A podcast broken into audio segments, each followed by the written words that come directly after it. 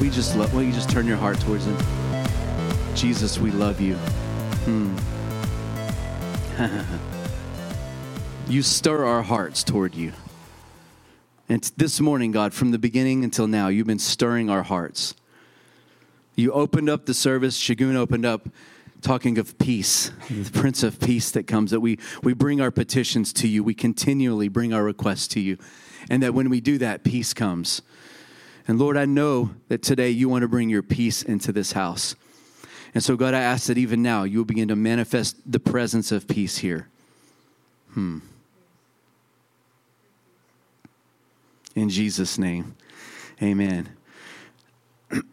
I don't really have a sermon. I feel like it's a prophetic word. So if you open to Judges chapter 6, we're going to start there.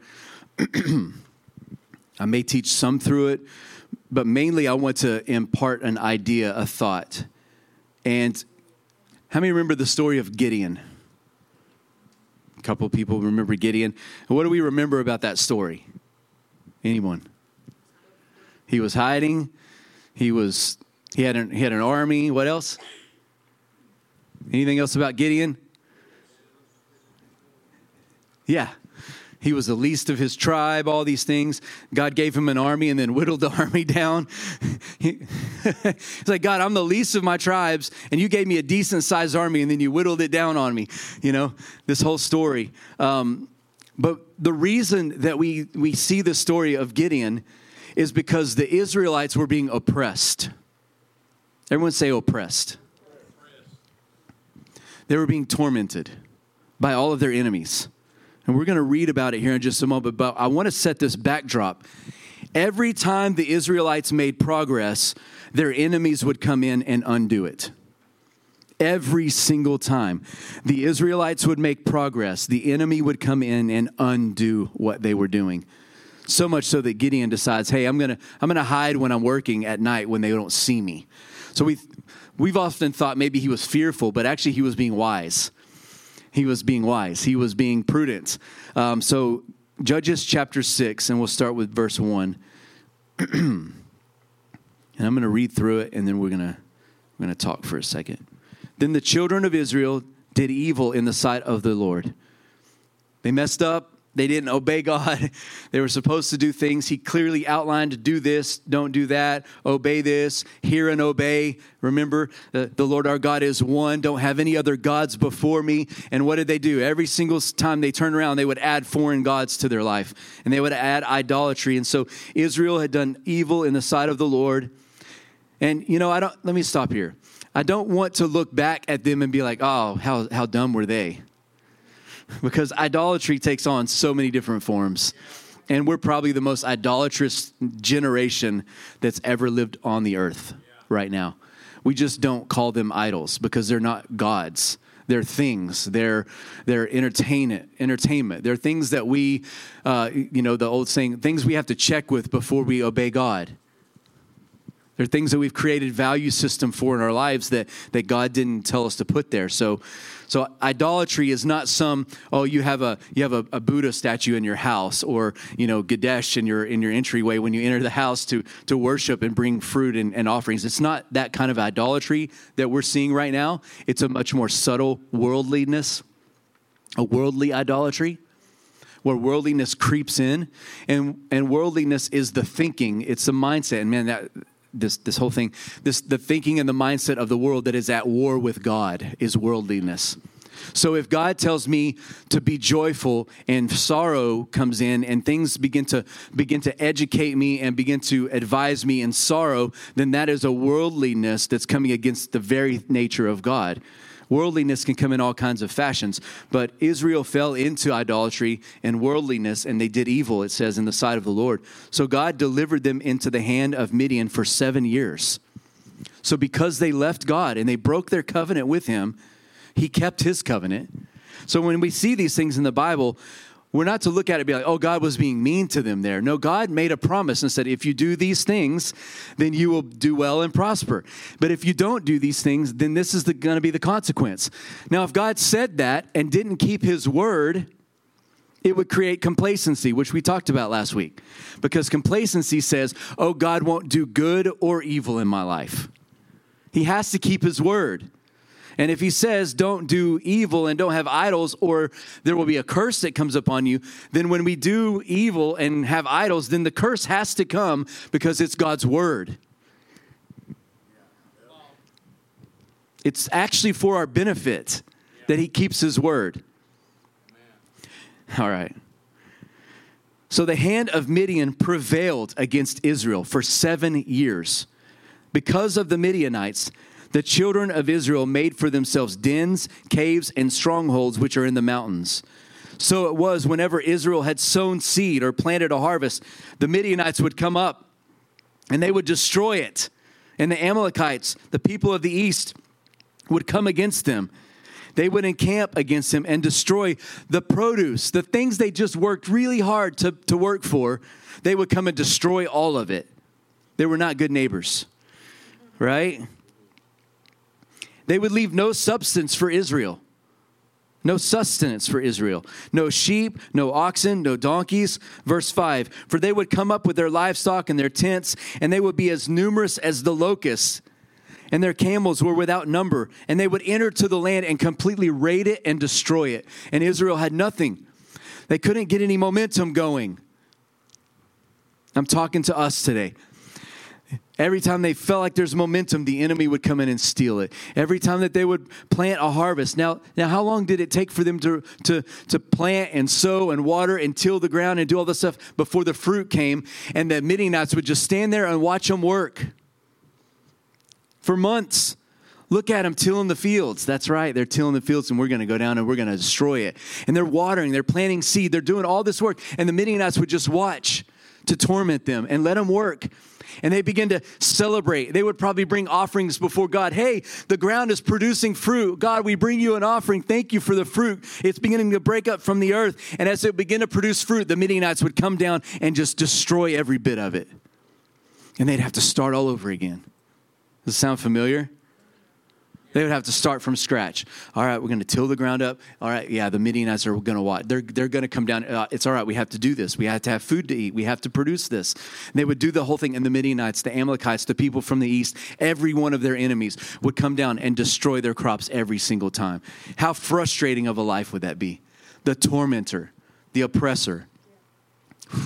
So Israel was greatly impoverished.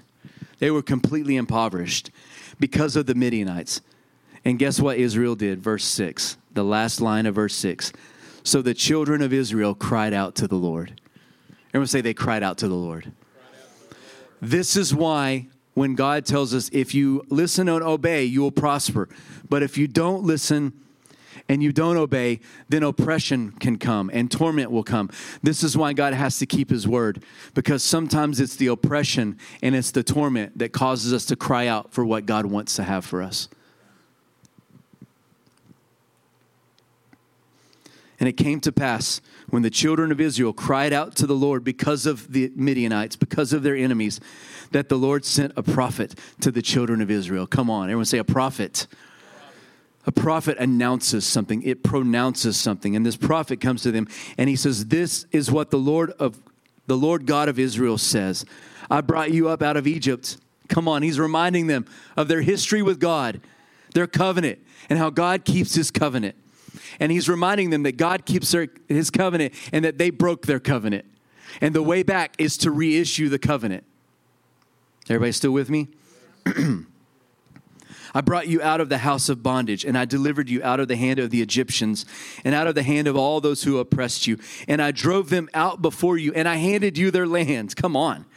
And I said to you, I am the Lord your God. Do not fear the gods of the Amorites in whose land you dwell. But you have not listened to my voice. You did not obey my voice. He's explaining to them this is happening because of a choice that you've made. If you will change your choice today, if you will choose differently, the oppressor will go away. now, the angel of the Lord came and sat down under a terebinth tree, which was in Ophrah, Oprah. and you get a car, and you get a car.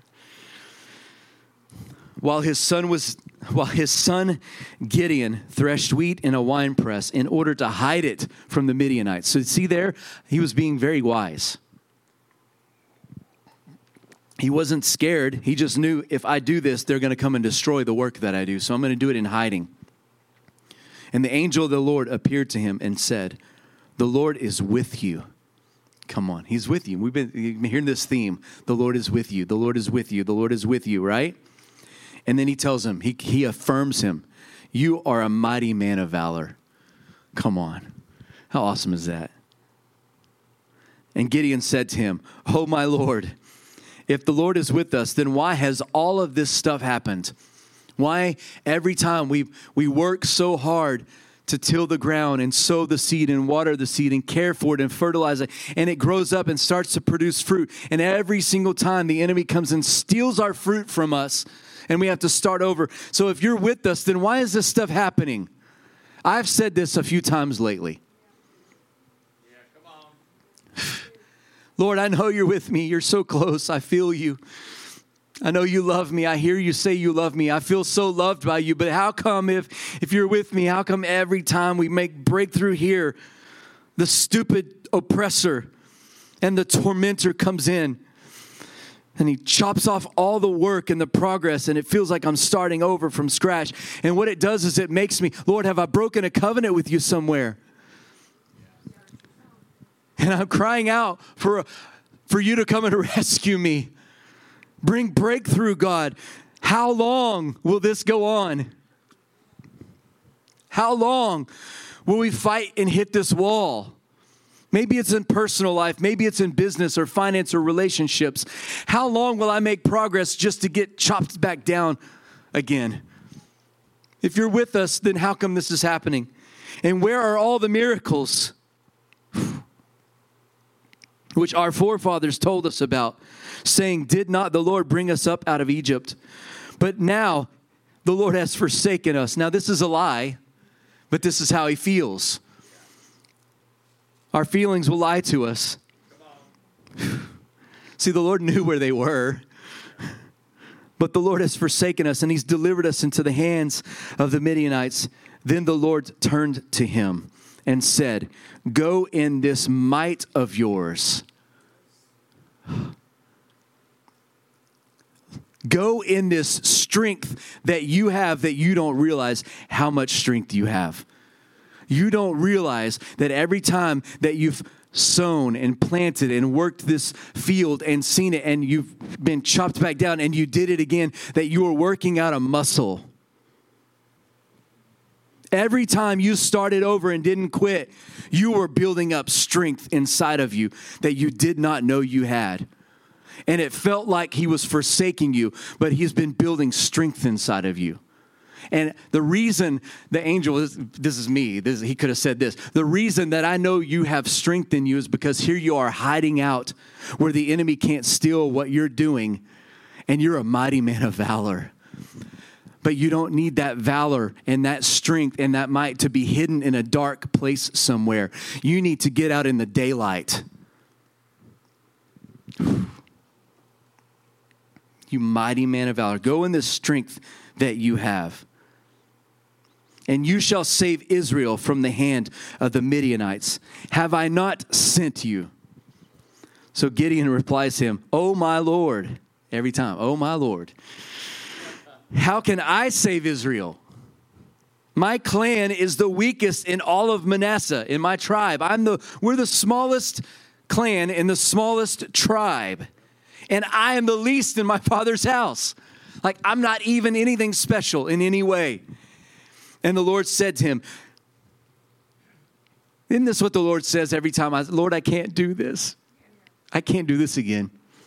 Lord, I can't stand there. I can't do this. I can't answer for that. I can't I can't give an account. I can't face this again. I'm so tired of this thing. I can't do it. And the Lord says, "Surely I will be with you." Come on. Don't say you can't do it. Don't feel like you can't do it because it's in that moment he says, "I will be with you." And it's true, I can't do it. We can't do it. But he can. Come on. And then he tells him, You shall defeat the Midianites as one man. Whoa. Gideon had a small thinking mindset. I'm the least, I'm the smallest, I'm not even the best in my father's house. So God breaks it down for him and tells him, You're going to deliver Israel because I'm going to go with you, and you're going to do it as one man. There's no less number than one other than zero. And I'm going to do all of this with you, one person. So your excuse of being the smallest, the least, the less, whatever you want to fill in the blank, doesn't work with God because remember, us plus God is a majority. So then he said to him, Okay, if now I have found favor in your sight, show me a sign. I haven't even ever said that. I need a sign. I just need something. I just need a little encouragement. I need a sign so that I will know that you're the one walking with me and that I'm not being deceived by something here. Do not depart from me here, I pray, until I come to you and bring out of my offering, uh, bring out my offering and set it before you. Now they were impoverished, so this was an expensive offering for Gideon. Every time they produced something, the enemy destroyed it. So anything they had was precious. They rationed it. But Gideon had an encounter with God and says, Okay, if it's really you, let me bring an offering to you out of my sacrifice, out of my poverty, out of my weakness. I'm going to bring you an offering. So he comes back. Gideon went in and prepared a young goat and unleavened bread from, from a, an ephah of flour. The meal he put in a basket and he brought and he put the broth in a pot and he brought them out under the terebinth tree and presented them. And the angel of God said to him, Take the meat and the unleavened bread and lay them on this rock. Look at the imagery again. Lay it on the rock. Cast all your cares, your anxieties, your worries, the, the oppression, the torment. Put it on the rock. All right? And pour out the broth. And so Gideon did that. And the angel of the Lord put out the end of, his, of the staff that was in his hand, and he touched the meat and the unleavened bread, and fire rose out of the rock and consumed the meat and the unleavened bread, and the angel of the Lord disappeared from his sight. And now Gideon perceived that he was the angel of the Lord. So Gideon uh, said, Alas, O Lord my God, for I have seen the angel of the Lord face to face. And then the Lord said to him, So he saw Jesus. Come on. He saw the angel of the Lord. If you do some study, uh, Jesus appears throughout the Bible in different places the angel of the Lord. This is a capitalized angel. It's not a, a, lower. It doesn't say it's Gabriel. It doesn't say it's Michael. This is my understanding from studying the angel stuff that Jesus presented himself. Come on. He, he existed from the beginning of time. Before that, he said, I have seen the angel of the Lord face to face. And then the Lord said to him, Peace be with you. What is one of Jesus' names? Prince of Peace. Peace be with you. Do not fear. You shall not die. So Gideon built an altar to the Lord there, and he called it, The Lord is Peace. Everyone say, The Lord is Peace.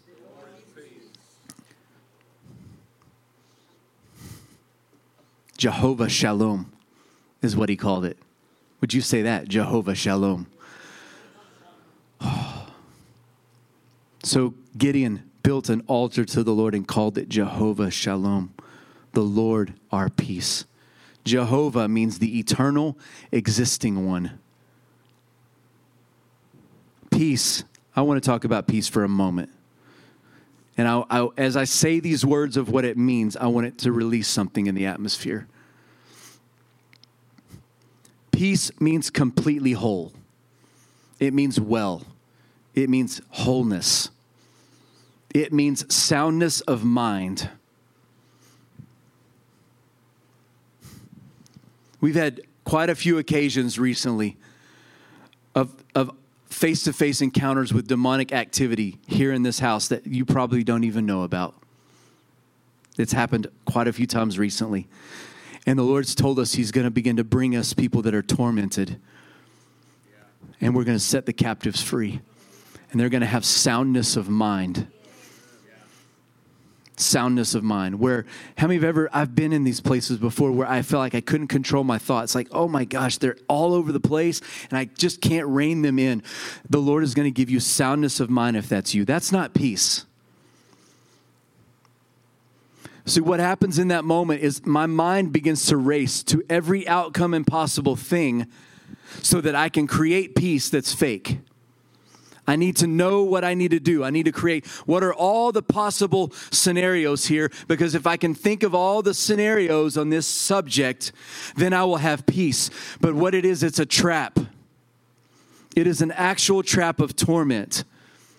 And peace is soundness of mind, it means a place of rest. It means where, where my mind is under the authority of Christ and I don't have to figure things out. I just need to listen and surrender to Him. I don't, like He, he opened up with it, bring all of our petitions before the Lord all of our thoughts, all of our concerns, bring it to God. Continually bring them before the Lord. And when we do that, the peace of God, which passes all understanding, which is what we're looking for, the peace of God will come and it's superior to understanding. I bet everyone in here has a testimony in your life where God gave you a promise or did something and it did not make sense, but you felt peace on it. Because there is a place where I can come to where the Lord says, Do this thing. Boy, this really blew up, God. In every way possible, this blew up in my face. But man, I feel so peaceful about it.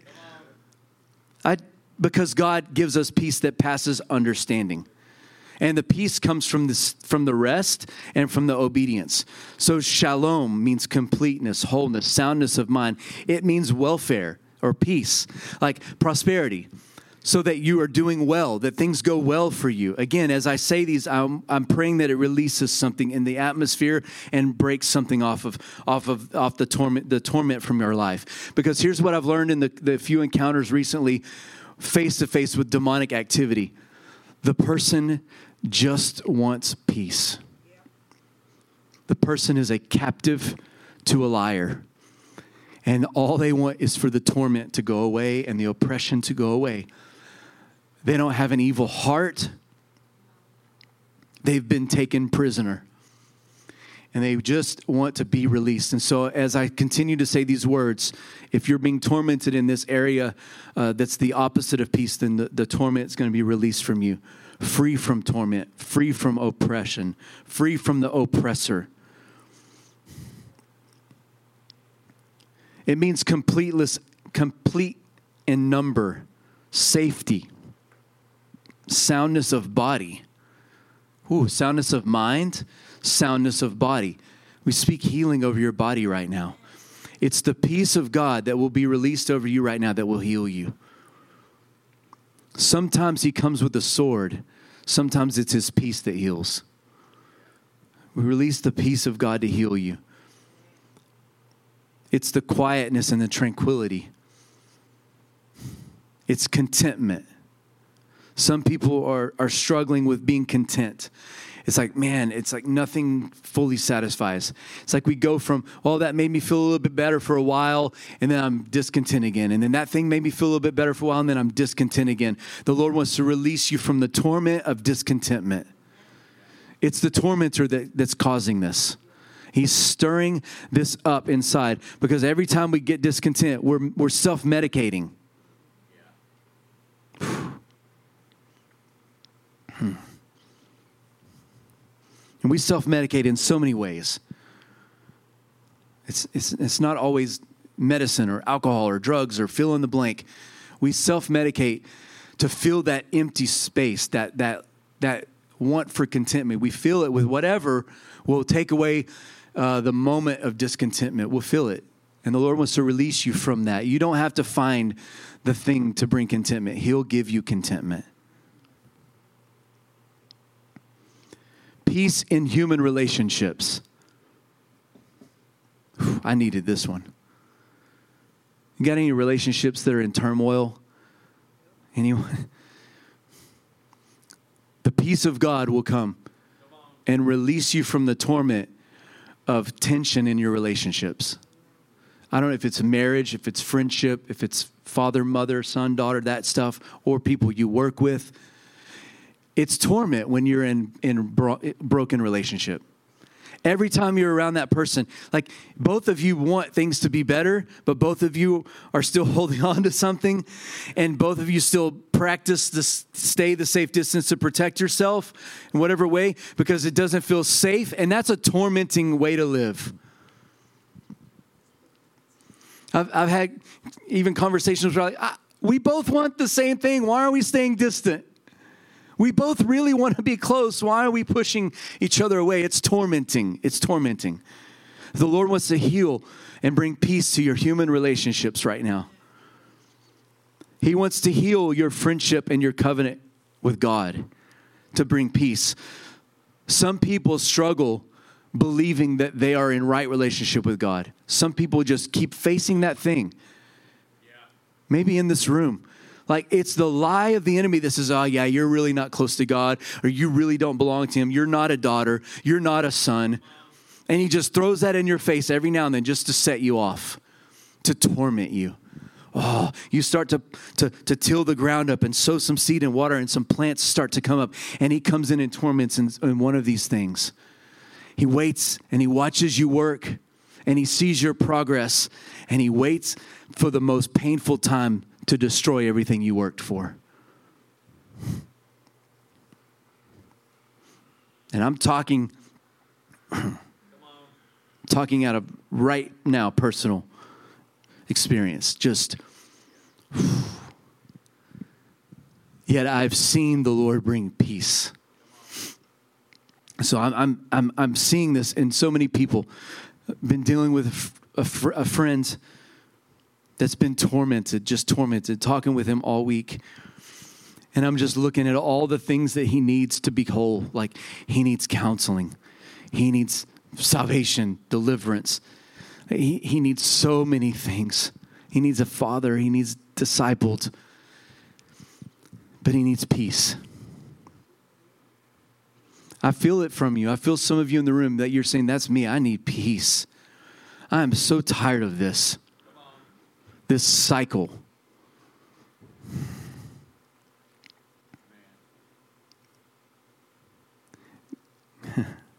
the Lord met with Gideon when Gideon thought he was weak, and he told him, No, you're actually strong. So if you're here and you've been struggling with any sort of lack of peace, and you feel small and weak and insignificant, I want to remind you and tell you no, you've been building up strength that you don't know you have yet. You are strong and you are a mighty man, you are a mighty woman. Stand firm. Don't stop. Don't give in. The tormentor is a liar. I hate the devil more than I ever have in my life because he torments people that I love and he tries to torment me, and I hate him for it. Come on.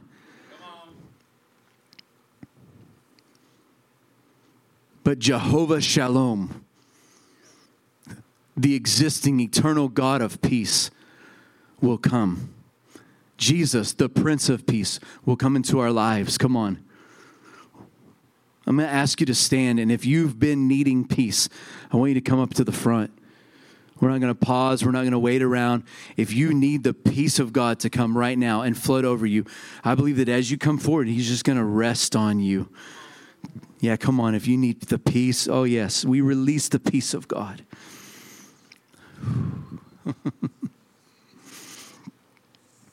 we release the peace of God. We rebuke the tormentor right now. We make war with the tormentor.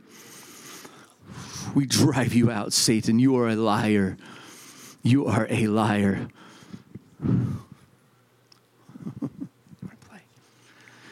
You're a liar. Yeah, come on.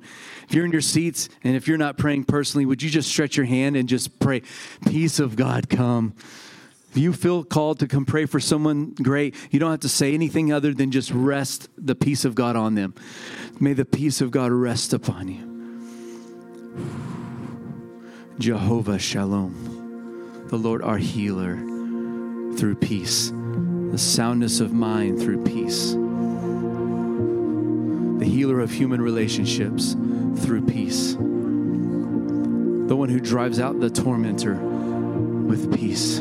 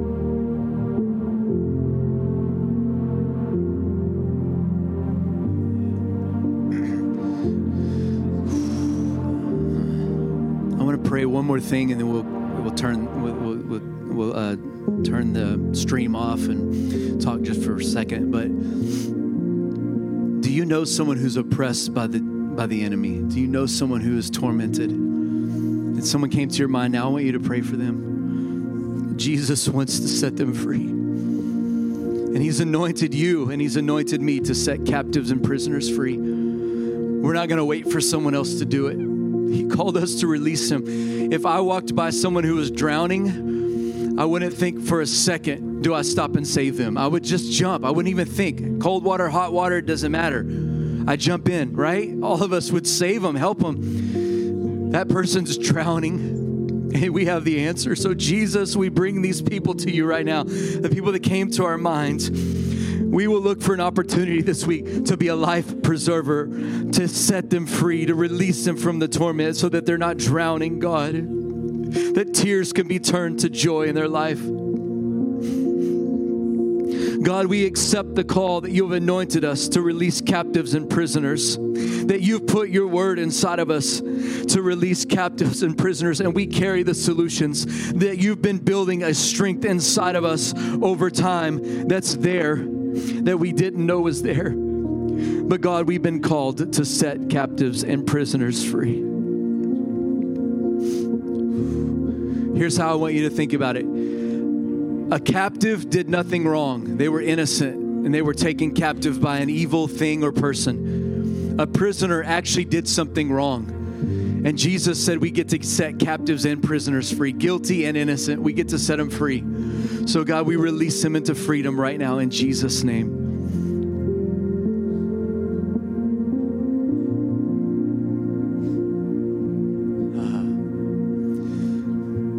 This will be a house of freedom, a house of deliverance, a house of peace. Amen. Thank you for joining us. Those that are watching at home, we bless you with peace in your home. May your home be filled with peace. May the Prince of Peace, may Jehovah Shalom rest on your house. In Jesus' name, amen.